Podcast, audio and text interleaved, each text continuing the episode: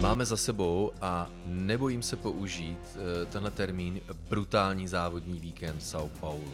19. závod letošní sezóny a do konce letošního roku zbývají už jenom tři velké ceny, takže s blížícím se závěrem stoupá nervozita, emoce, hádky mezi fanoušky na sociálních sítích. Neříkám, že je to zrovna něco, co bych si užíval, ale patří to k tomu, protože souboj mezi Red Bullem a Mercedesem, souboj mezi Maxem Verstappenem a uh, Lewisem Hamiltonem je tak vyhrocený, jak jen vyhrocený může být. A myslím si, že to právě uplynulá velká cena São Paula ukázala. My rozebereme všechno důležité, co se odehrálo zejména v neděli, protože Mercedes měl tedy rychlost jako blázen, skoro si troufnu odhadnout, že je to on, kdo měl křídla, ale eh, tohle samozřejmě rozebereme v klasickém pozávodním Instapokecu pořadu podcastu Kolo na kolo. Zdraví vás Tomáš Richter a Jiří Košta. Tak já tě zdravím Tomáši a zdravím i naše posluchače. Bylo to drama. Jirko, já už si někdy říkám, že když to cítím, jakože já to tak doopravdy cítím během toho přenosu, když komentuji, a mám skutečně takové infarktové rozpoložení, že je to tak intenzivní, napínavé, empaticky vůči divákům, ať už na jedné nebo na druhé straně, protože Hamilton vepředu, takže, eh, pardon, Hamilton vzadu, takže Hamiltonovi fanoušci hnali svého koně dopředu, zase Verstappenovi fanoušci, eh, kteří se klepali nad tím, jestli to Max Verstappen ubrání, takže empaticky vůči oběma, intenzivní atmosféra, tak si někdy říkám, jestli je to tak infarktové, jak to v tu chvíli doopravdy cítím. Pak počkám třeba jeden den, jako právě teď, abychom se nejenom uklidnili, ale pozbírali všechny důležité zákulisní informace, protože věřím, že to je to, eh, na co eh, diváci a naši posluchači podcastu Kolo na kolo čekají. Tak jsem, Jirko, přesvědčen o tom, že to byla infarktová velká cena. Souhlasíš? Na tisíc procent. Je to, jak říkáš. A tohle zvedalo ze židle všechny. Já si myslím, že i když nefandíte Red Bullu nebo Mercedesu, tak prostě tohle vás nenechá chladným a stejně máte pořád někde v povědomí ty priority. A obecně letos se o Formule 1 baví i lidé, kteří ne, bych nikdy nevěřil, že budou sledovat Formule 1, což jen ukazuje, jaká fantastická sezóna to je. A čím více a více to graduje a blížíme se do finále, tak eh, drama stoupá, fanoušci jsou napětí a mě osobně začíná být smutno, protože brzo to skončí a nevíme, co nás čeká, jak to bude v budoucnosti, ale i tak uh, užili jsme si to na maximum a věřím, že určitě nepolevíme až do posledního kola v Abu Dhabi. To je myšlenka, která mě v přípravě na tenhle podcast napadla, kdy si říkám, ty brďo, už jenom tři velké ceny do konce. Co budeme dělat potom? mm, budou Vánoce. Ale neotravuj s tím letím. Ale budou, pod, budou podcasty, ne snad? Budou, budou, budou. Budou no, nějaké speciální podcasty. Ale to, myslím, tohle, že se máme to, na co těšit. Určitě, přesně jak říkáš. Ale Jirko, tohle je speciální podcast sám o sobě, protože my musíme našim posluchačům, tedy chceme, ne, ne že musíme, chceme a doufám, že posluchači to po nás chtějí, vysvětlit, kurňa, proč byl Mercedes tak drtivě rychlý, řekl bych. Eh, veškeré kauzy, které se odehrávaly eh, ve vztahu k diskvalifikaci Luisa Hamiltona, zpáteční kvalifikace, problémům eh, s řešením DRS, tak jsme rozebrali v předcházející epizodě poměrně solidně, takže pokud máte zájem se ponořit ještě zpětně do tohoto problému, tak si dovolíme vás odkázat na předchozí epizodu, ale tady budeme samozřejmě řešit, proč byl Mercedes tak brutálně rychlý. Jedno eh, vysvětlení je v páté pohonné jednotce, eh, která, Jirko, první zákulisní informace vypátraná, tak eh, životní cyklus pohonné jednotky je daný tím, že mají být použity maximálně tři na celou sezónu. Samozřejmě málo komu se to povede, ale i tak to znamená, že třeba pohonná jednotka má vydržet, dejme tomu příklad konkrétní, pět závodů. Jenomže tím, jak eh, pohonná jednotka stárne, tak klesá na výkonu. A pokles výkonnostní křivky u Hondy, která pohání Red Bully a monoposty Alfa Tauri, tak je takový plošší, zatímco u Mercedesu je nová pohonná jednotka výrazně silnější a jak si i postěžoval a přiznal Toto Wolf, tak tím, jak stárne, tak rych, padá na výkonu rychleji než konkurence u Hondy.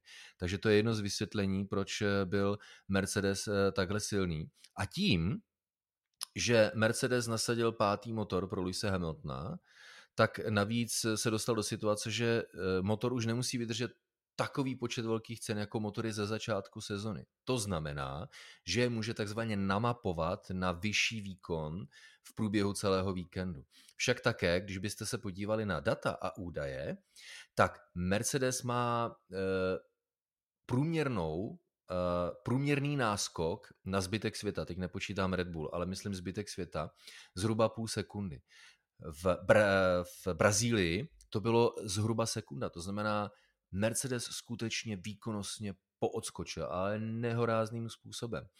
Eh, to znamená, Jirko, by zajímalo také, co eh, si ty o tom myslíš, že i když po diskvalifikaci Luise Hamiltona z páteční kvalifikace někteří říkali, je o titulu rozhodnuto, ale tady si teď eh, Mercedes může hrát s výkonem svého motoru ve zbývajících třech velkých cenách a vypadá to, že je to větší výhoda, než jsme si kdy uměli představit. Co ty si o to myslíš? Tak je to určitě velká výhoda a je to logické a přijde mi to naprosto geniální, vlastně strašně jednoduché řešení, že nasadit teďko ten motor na méně Grand Prix vyždímat z maximum a tím tedy snížit zároveň tu jeho životnost, což v tomhle případě už ani nevadí. A strategický masterstick v podání Mercedesu asi bych řekl, že to zároveň testovali na Botasovi, proto měnil tolikrát a ověřili si to na něm tak nějak, ale funguje to skvěle a zároveň můžeme tak říci, že Hamilton prostě neměl konkurenci. Všechny to vyloženě bylo do očí, jakou rychlostí Hamilton jede, ať už pozitivně nebo negativně, ale bylo to vidět. Během slipstreamu a za pomoci DRS to bylo, jak když Hamilton je ve Formule 1 a ostatní jsou ve Formule 2. Byl to rozdíl uh, nehorázný a přesně jak říkáš, mně skoro přijde, Jirko, jako kdyby Mercedes trošku lakoval. Oni chystají nějaký, uh, nějaký direkt, nějaký uh, eh, KO úder uh, v závěrečných velkých cenách, protože i si myslím, s ohledem na to, co se děje, jak Mercedes nakládá z motory, že oni budou mít velký výkon. Konec konců poradce a šedá eminence Red Bullu Helmut Marko prozradil, hm, když vidíme ten jejich motor, tak to nevypadá úplně dobře. Takže eh, jenom když se bavíme o tom, eh, proč byl Mercedes o tolik rychlejší eh, na brazilském okruhu São Paulo, tak to byl z jednoho důvodu motor. Ale motor, jeho nová specifikace, sama o sobě nevysvětluje tak obrovský rozdíl mezi Mercedesem a Red Bullem, protože paradoxně tím druhým problémem byly problémy samotného Red Bullu, člověče. Okruh São Paulo je rozdělen na uh, tři sektory, ten první a třetí rovinka, pak stoupání z 12. do poslední 15. zatáčky do kopce navíc ještě poměrně výrazného, tak si žádá eh, právě silný motor a nízký aerodynamický odpor, uh, což je obojí výhoda vozu Mercedesu, ale že klikatá prostřední část závodní dráhy, tak ta je zase devizou Red Bullu. Jenomže tentokrát to nezafungovalo, protože Red Bullu nedrželi přední pneumatiky, které se trošku nečekaně přehřívaly, takže paradoxně v prostředním sektoru, ve kterém Red Bull očekával, v tom klikatem, ve kterém Red Bull očekával, že dožene ztrátu, kterou nabere právě v prvním a ve třetím sektoru, tak často byl v prostředním sektoru a Mercedes rychlejší než Red Bull. A e, to byl e, velký problém, protože e, když eh, jsme se bavili v předcházející epizodě o problematice, o problematice DRS, tak ve skutečnosti Red Bull podezřívá Mercedes z něčeho jiného. Je to pořád v oblasti zadního eh, přítlačného křídla, které eh, se prohýbá více než řekl bych, pravidla povolují, ale oni prochází těmi kontrolními testy, ale kamera, byla to kauza v letošní sezóně také, ať už přední nebo zadní spoilery, tak kamery ukazují, že navzdory tomu, že auto projde eh, přejímkovými zátěžovými testy, tak eh, se zadní spoiler eh, prohýbá příliš. Proto také Formule 1 zavedla referenční bodíky na zadním spoileru a pomocí kamery kontroluje trajektorii toho, jak moc se zadní spoiler prohne. A Red Bull podezřívá Mercedes z toho, že dobře, tak tyhle ty tečky eh, se pohybují, dejme tomu, v rozmezí nějakých povolených tolerancí, ale Mercedes jako kdyby našel jiné způsoby, jak eh, snížit aerodynamický přítlak a odpor vzduchu na rovinkách v jiných oblastech, někde pod eh, pod oblastí hlavního plátu zadního spoileru, tedy to, co kamery přímo nevidí. Je to hodně neoficiální, je to ryze spekulativní zákulisní informace, ale Jirko, to je přesně to, co eh, Max Verstappen zkoušel odhalit na zadním křídle po páteční kvalifikaci, když osahával Hamiltonův Mercedes, protože, a proč já to takto rozebírám, jednak za A, Red Bull je přesvědčen, že kromě motoru i v tomto spočívá rychlostní výhoda Mercedesu. A hlavně, Jirko, není tomu konec, protože eh, tak, jak je sezona čím dál vyhrocenější eh, s blížícím se závěrem, tak to skoro vypadá, a Jirko, ani bych se nedivil, kdyby přišel nějaký protest ze strany Red Bullu na Mercedes. Je to hodně vyhrocené, že jo? Vyhrocené to je, ale myslím si, že to není jenom o křídle, hodně se hrál roli ten motor, jak už jsme zmiňovali ale Red Bull se hlavně musí koukat eh, do, zrcadla, on nemůže koukat jenom na Mercedes, takhle titul nemůže vyhrát. I kdyby náhodou přišel nějaká penalizace zase, jako tomu bylo teďko, nebo diskvalifikace, tak stejně to titul asi nemůže vyhrát Red Bullu. Mně přijde, že teďko trochu začínají zaostávat a jak kdyby Mercedes se připravoval na útok a konečně mu vyšlo všechno, jak mělo, ale jak tomu bude v dalších třech eh, závodech, to těžko odhadovat. Ale co je fascinující, jak prostě se ty týmy monitorují, jak o sobě vědí, protože ještě než kdokoliv z nás měl nějaký ánunk, jak to je, tak prostě už Verstappen byl u zadního křídla Mercedesu a čekoval to. A pak ještě samozřejmě přišla ta diskvalifikace hned na to. No a diskvalifikace v důsledku, které eh, ve sprintu, v kvalifikačním sprintu se dokázal Eh, Lewis Hamilton dostat na desáté místo na startu, ale už po dvou kolech byl na třetím místě. No a jak říkáš, eh, Jirko, Red Bull, že by se měl dívat do zrcadla, ale také do zrcátek. On se asi hodně do zrcátek koukal, protože Max Verstappen perfektně zvládl start, naopak eh, Eh, kvůli přetížení spojky, tak Valtteri Bottas eh, vítěz sprintu neodstartoval dobře. Max Verstappen se dostal na první místo, pak Sergio Perez, takže Red Bulli v úvodu velké ceny São Paula na prvním a druhém místě a vypadalo to pro ně hodně dobře. Ale ten brutální rozdíl v rychlosti mezi Mercedesem a Red Bullem překvapil i nás, protože my jsme předpokládali, že Lewis Hamilton bude s přehledem bojovat o stupně vítězů, ale že až takhle zabojuje o vítězství v samotném závodě, to bylo překvapení. Takže proto zmiňuji ta zrcátka a tímhle se dostávám po vysvětlení toho, v čem konkrétně na okruhu São Paulo byl Mercedes rychlejší než Red Bull.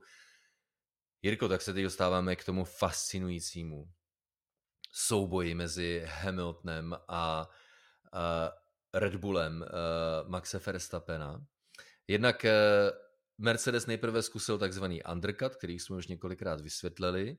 Málem to vyšlo, protože byl hodně silný. Také proto o něco později Max Verstappen říká, hele, to už jako svým kolegům na boxové zíce, tohle už jako nikdy neumožněte, však také proto ve druhé zastávce, nebo ke druhé zastávce, Red Bull s Maxem Verstappenem zaveleli o něco dříve. Každopádně se Lewis Hamilton dostal hodně blízko a začala velká bitva, která vyvrcholila jedním eh, z ostřejších soubojů, kdy se Lewis Hamilton dostal na vnějšek zatáčky číslo 4, měl auto pod kontrolou, už už to vypadalo, že se před Maxe Verstappena dostane, ten už měl trošku opotřebovanější pneumatiky, sklouzlo mu to. A Lewis Hamilton reagoval, protože se chtěl vyhnout kontaktu s rážce, tak reagoval výjezdem mimo trať, ale Maxi Verstappenovi to sklouzlo takže i on vyjel mimo trať. A Jirko, tady je ta kontroverze nedělního odpoledne, eh, kvůli které i toto Wolf eh, vyloženě skoro nadává na sportovní komisaře, protože ti prohlásili lakonicky. Incident, vyjetí obou závodníků v ostrém souboji mimo trať byl zaznamenán, ale žádné vyšetřování není potřeba. Prosím tě, tvůj pohled na věc na tenhle incident. Tak trochu naleju benzín do ohně, protože já už jsem to psal na Twitteru, hodně zajímavá věc, že neměli komisaři k dispozici ten klasický přední onboard na přední křídlo a na především volant a ruce Maxe Verstappena, ale jenom na to zadní křídlo, což je hodně netradiční. A to je něco, co jsem snad za těch x let, kdy máme už onboardy u všech během celého víkendu na F1 TV nezažil což znamená, že jak kdyby Red Bull to udělal schválně a chtěli tak zamaskovat případný takový problém, jak kdyby to tušili, No a komisaři k dispozici tento záběr neměli, rozhodli bez něj. A co je zajímavé, tak, eh, nebo rozhodli bez něj, ani to nevyšetřovali, v podstatě rozhodli bez něj.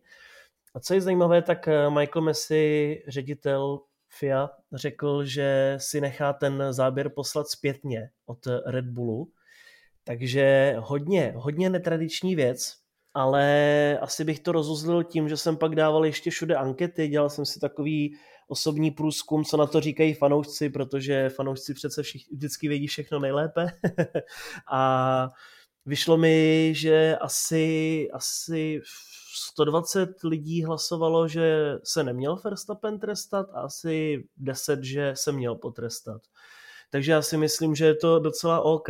Mezi těmi, kdo říkali, že by se neměl trestat, byla i závodnice Gabriela Jilková, takže ta asi o tom něco ví. A nebo Martin Štefanko, virtuální závodník, takže já si myslím, že to bylo v pořádku, že se to nevyšetřovalo a jak asi bych to zakončil, že závodili, vole.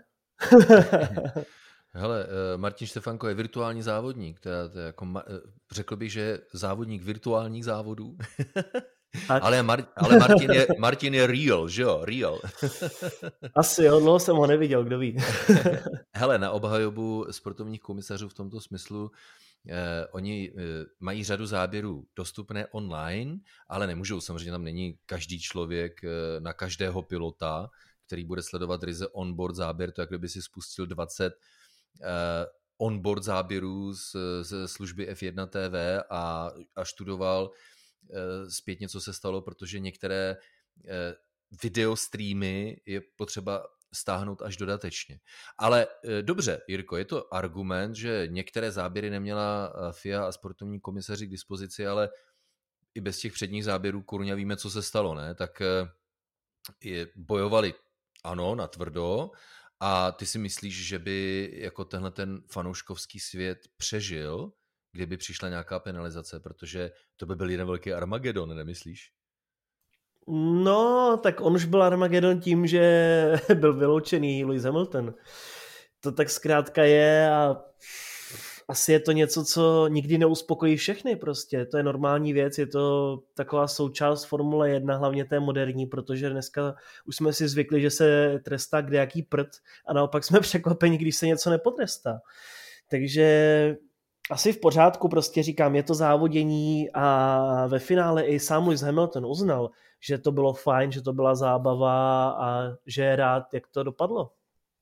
Ale Jirko, kritikům uh, faktu, že Max Verstappen nebyl penalizován, musíme dát také zapravdu v jedné věci. A to je přesně to, kde je naše pozice hrozně těžká, protože uh, při použití různých perspektiv má pravdu ten, kdo zastává to, že Max Verstappen nebyl potrestán, ale mají pravdu i ti, kteří budou vysvětlovat, eh, že Max Verstappen měl být potrestán. A vem si incident eh, mezi Sergiem Perezem a Landem Norrisem při velké ceně Rakouska. Přes kopírák úplně to samé.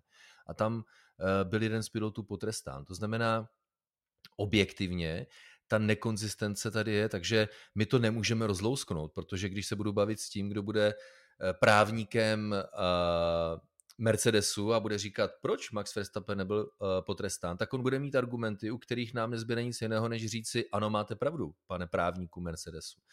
Ale současně, když vezmeme a přizveme právníky Red Bullu, potažmo FIA, která se rozhodla to netrestat a nějak ani neprošetřovat, proto mimochodem, když občas uvidíte nějaké zprávy, že existuje ještě riziko, že někdo zreviduje toto rozhodnutí, tak jenom můžeme připomenout, že žádné rozhodnutí nepadlo, protože neproběhla ani žádná investigace, žádné řešení, takže vlastně není se vůči čemu eh, odvolávat, tak i na straně obou organizací, tedy Red Bullu a sportovních komisařů, najdeme eh, ty argumenty, které prostě zafungují ve smyslu, ano, také máte pravdu. Takže Jirko, můj názor, a zajímá mě i tvůj, je ten, že i když sportovní komisaři říkají, my to posuzujeme všechno individuálně a bez ohledu na cokoliv, ale tlak toho, že se jednalo o vyhrocený, nádherný a navíc fantastický souboj o titul mistra světa, tak nakonec, eh,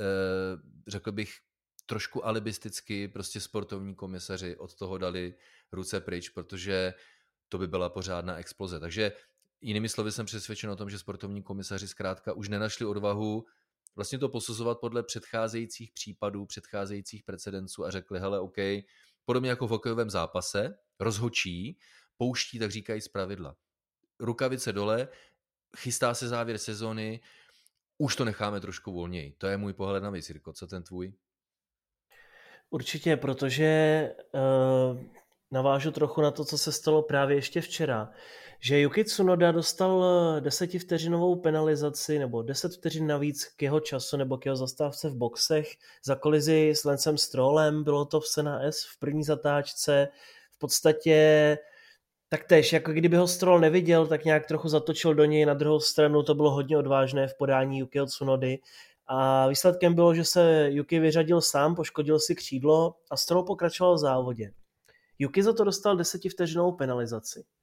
A teďko považte uh, incident mezi Lewisem Hamiltonem a Maxem Verstappenem v Grand Prix Velké Británie, zatáčce Cops.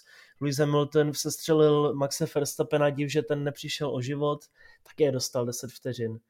Takže já tomu skutečně nerozumím, jak se tohle trestá a nikdo mi nevymluví, že zkrátka to není konzistentní posuzování, protože uh, Yuki Tsunoda se potrestal nejvíce sám a Stroll pokračoval v závodě, za takové strkance většinou bývá pět vteřin, najednou to bylo deset z nějakého důvodu, ale takových rozhodnutí bychom našli desítky v letošním roce a i v tom minulém. Zkrátka, stejně jak si říkal, eh, Sergio Pérez a Lando Norris jako vystrčení mimo tratě v Rakousku, tak tady také prostě nekonzistentní posouzení. Já si myslím, že jak, jako, jak už jsme se o tom bavili letos několikrát, jak kdyby komisaři přece jenom eh, přemýšleli o těch eh, následcích, jaké to může vyvolat, byť by neměli. No, ale to si ještě myslím, že Yuki Tsunoda za tu nehodu nemůže, čověče. Dokonce. Takže ještě horší. Tak. No, no jasně, no jasně. Takže je to těžké pro komisaře. V takhle vyhrocené sezóně eh, to mají složité, protože Formule 1 není tenis, anebo hokej, anebo fotbal, kde si myslím, že ta hranice mezi eh, tím posoudit to jako nedovolený zákrok, anebo to nechat hrát tu hru dál, tak je daleko zřetelnější než ve světě Formule 1. Ale nic to nemění na tom, že skutečně, jak říká Žirko, tak ta nekonzistence rozhodování je velká a trošku to ubližuje, ale Myslím si, že komisaři skutečně byli pod tlakem. Báli se potenciální reakce, protože přece jenom 75% fanoušků ten titul uh, přeje Maxi Verstappenovi, víš? A oni jsou si těle těch čísle, čísel vědom, si myslím, člověče. Ale Jirko, eh, prosím tě, důležitá věc mě zajímá, protože uh, zmínili jsme a jenom lehké schrnutí, takže silný nový motor, který určitě Hamiltonovi poslouží, kouzla v aerodynamice, stabilita Mercedesu, v lepší než u Red Bullu, který se trápil s velkou nedotáčivostí i v potenciálně pro Red Bull silné střední eh, části trati, tak to jsou všechno faktory, které stojí za tím, že Mercedes byl výrazně rychlejší než Red Bull, byla to nádherná bitva, ale řekni mi, když už dopadla, jak dopadla, 25 eh, míst trestu ve sprintu a na startu velké ceny, Lewis Hamilton vítězem, ale nad čím bych se, Jirko, pozastavil je reakce Tota Wolfa, který jednak na konci sprintu, a tohle je náš podcast a nejsme pod eh, kontrolou Rady pro rozhlasové a televizní vysílání, takže to můžu říct, takže na konci sprintu Toto Vol fuck them all. A jestli eh, diváci sledovali samotný přenos, tak poté, co se Lewis Hamilton dostal do čela, tak velmi takový zlý, agresivní pohled eh, směrem do kamery. Toto Wolf si ještě našel kameru, u které věděl, že ho objeví a že se to objeví ve světovém vysílání, ve World Feedu. A po závodě, hele, a teď jako konec diplomacie a ta rozhodnutí, která šla směrem k našemu týmu, to nepřichází v úvahu. A já nemám, Jirko, pocit, že by některý z týmů ublížil Mercedesu. Nemám pocit, že by sportovní komisaři ublížili Mercedesu, pokud samozřejmě eh, nebudeme brát v potaz potenciálně přijatelnou námitku, že Max Verstappen měl být potrestán, ale pokud by dostal trest 5 sekund, tak to stejně ničemu nepomůže, protože eh, Lewis Hamilton stejně vyhrál. Tak mě Jirko zajímá, vůči komu je vlastně tahle ta Wolfova agrese, skoro až řekl bych taková nezávodnická, tak vůči komu je tahle ta Wolfova agrese mířena? Co myslíš? tak eh, samozřejmě jako to vypadá, že proti nám všem, ale jejich nejbližší soupeř je Red Bull, to je prostě proti Red Bullu, ale pointa toho všeho je, že prostě Mercedes měl nelegální auto, tečka hotovo, není se o čem bavit, za to nikdo nemohl a to, že si je komisaři předvolali, tak to je zkrátka jak to je, kontrolují se vozy vždycky v Park Ferme nebo některé jenom náhodně, ale prostě nebylo to legální auto. Tečka, hotovo. To je jejich problém. A že se toto takhle chová, tak to je akorát ze sebe dělá tupce a zbytečně se schazuje. Člověk, který pomohl Mercedesu k sedmi titulům v řadě, tak zbytečně tady ze sebe dělá nějakého pubertáka a vsteká se a rozčiluje se jak malá holka. a ty, není, ty vůbec seš, cool. Ty seš, není vůbec ty seš cool. Hustej. Ty seš hustej teda. Ne, to není, není to vůbec cool. termíny. ne, mě to, mě to už skutečně vadí, protože Lewis Hamilton prostě ten se kousne a jde do toho. Valtteri Bottas byl tolikrát ponížen za těch x let u Mercedesu, vždycky byl cool. A jestli jsou ti, kteří jsou nejvíce vidět eh, ve Formuli 1, nikoho nezajímají mechanici ve finále ani ty šéfové týmu, ale kluci jsou cool, je na ně neuvěřitelný tlak a držej se. Ale pak přijde šéf, který vám má být oporou a takhle se vyjadřuje. Mm-mm, to, není, to není cool, to není hezké a myslím si, že ve finále já osobně bych se za takového šéfa spíše styděl, než abych byl na něj hrdý. Hele, já bych eh, za sebe asi takovéhle přísné soudy nevyslovoval. Na straně druhé, co mohu eh, nabídnout eh, jako svůj pocit, je, že už v předchozích letech jsem používal termín ve vztahu k Totu Wolfovi, že je teatrální hrozně. A vemte si třeba velkou cenu Německa, tuším, že 2019, která se Mercedesu nepovedla, to bylo výročí Mercedesu, takže všichni měli dobové obleky a po závodě, který se nepovedl, tak to, to Wolf nadával. No, my tady šaškujeme v oblecích, místo to, abychom se soustředili na závod. A mě to, v angličtině se používá tenhle ten termín, mně to nepřišlo vůbec klasy. Eh, nepřišlo mi to vhodné a tohle toto Wolf používá. A jeden zásadní rozdíl, který vidím, je v tom, že eh, Christian Horner, šéf Red Bullu, je srdcem závodník, zatímco Toto Wolf je investiční a finanční manažer a tyhle ty teatrální věci a gesta používá pro zisk pozornosti. Velice chytře, ano, na straně jedné. Na straně druhé, Ježíš Maria, eh, sláva vítězům či poraženým, vždyť eh, nikdo neoprávněně neubližuje Mercedesu. To, že mu nevyšlo, eh, nebo že mu selhalo Eh, řešení DRS, které způsobilo, že Mercedes je nelegální vůči technickým pravidlům. Sportovní komisaři nemají jinou možnost, než to auto vyloučit a diskvalifikovat. Tak si prostě ptám, eh, co tím vlastně toto Wolf sleduje a on to prezentuje tak, jako kdyby všichni Mercedesu ubližovali, Jirko, já mám skoro pocit, jako kdyby to spíš toto vol psychicky nedával. Napětí, ten, tu intenzitu boje o titul mistra světa, boje o titul mistra světa, který je mimochodem velmi fascinující. No, ono to hodně vypovídá na jeho řeči těla, je to vidět. Že, že je hodně vystresovaný a že moc asi klidně nespí. Ale na druhou stranu, OK, tak nemůžeme hanit jenom Tota Wolfa, Christian Horner u Red Bullu měl taky své roky, a také byly hodně zvláštní věci, co on říkal, ale pak si třeba vzpomenu v minulosti, jak reagoval Jean Todt u Ferrari, který byl na tom obdobně jako právě teď je Toto Wolf a Jean Todt byl vždycky takový cool, zkrátka soustředili se na sebe.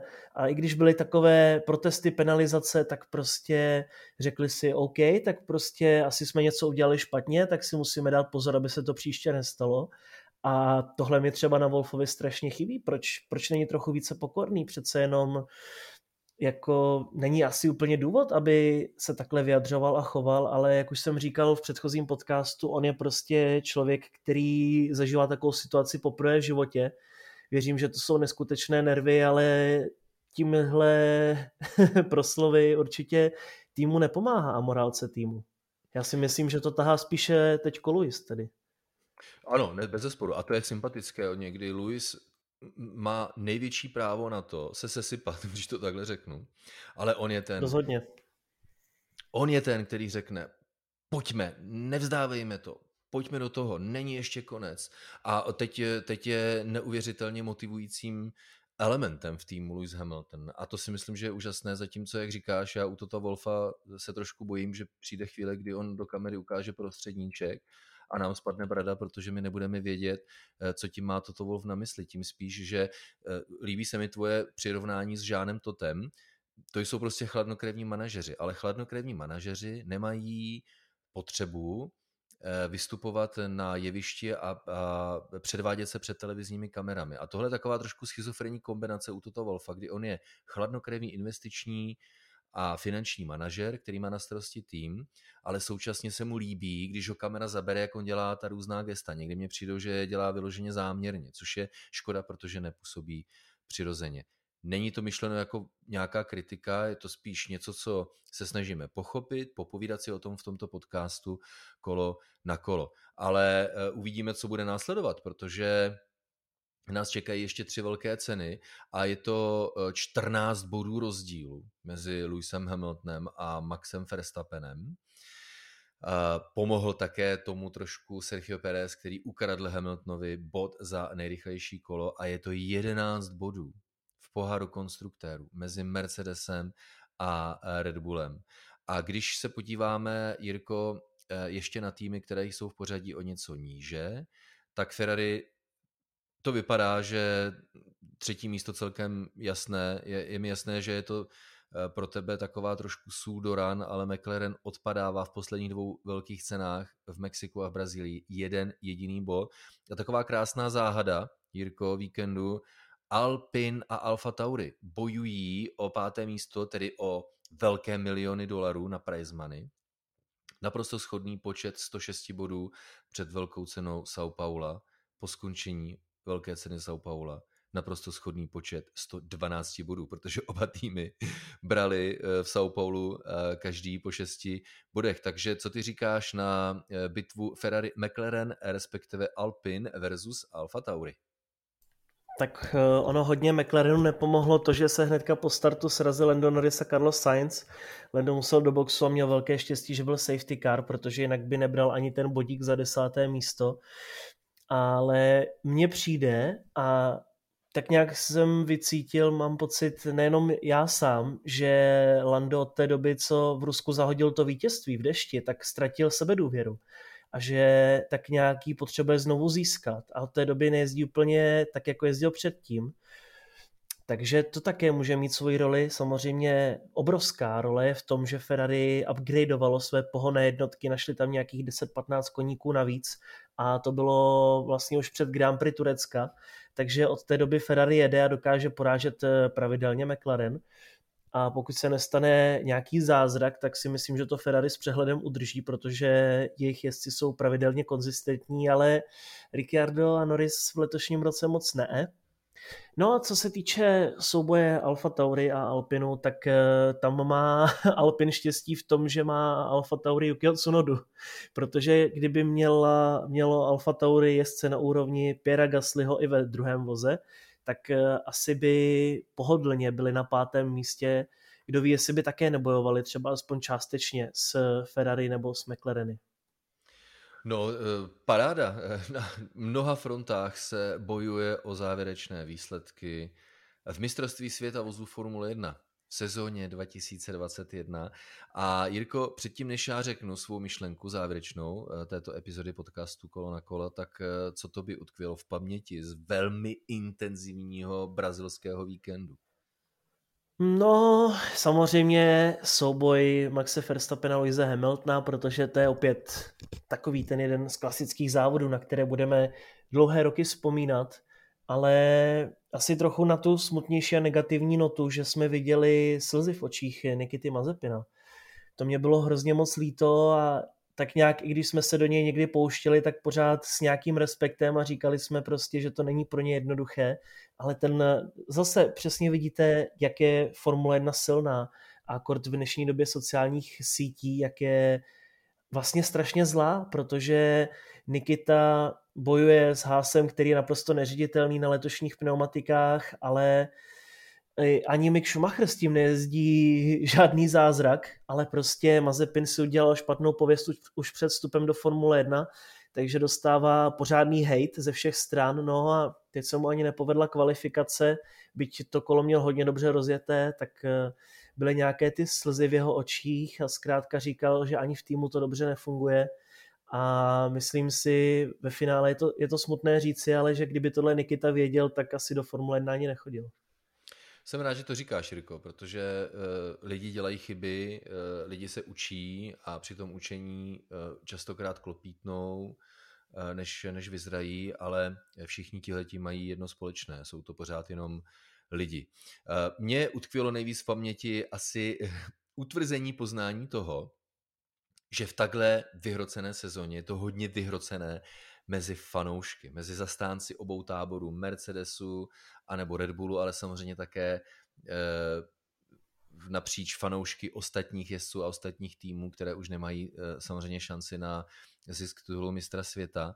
A je to tak intenzivní, Jirko, že se musím přiznat k jedné věci, že už jsem skoro nervózní z toho, jak to všechno dopadne a jakou třaskavou atmosféru to všechno vyvolá, protože s blížícím se koncem to znamená, že jakákoliv jezdecká chyba, jakákoliv nevinná kolize, jakékoliv technické selhání dokáže vychýlit vývoj v boji, v boji o letošní titul mistra světa na jednu nebo na druhou stranu velmi výrazně. Ale přesně o těle těch emocích sport je, protože na konci bude jedním, jeden triumfální vítěz a na konci bude jeden velmi smutný poražený. O tom, kdo to bude, tak rozhodnou už jenom zbývající tři velké ceny navíc velmi exotické. Premiéry v Kataru, v Saudské Arábii a pak eh, finále v Abu Dhabi. Já moc věřím tomu, že právě až v tomhle posledním závodě se o letošní titulu mistra světa rozhodne. Moc se na to těšíme, poslouchejte další epizody podcastu Kolo na kolo, protože budeme u toho.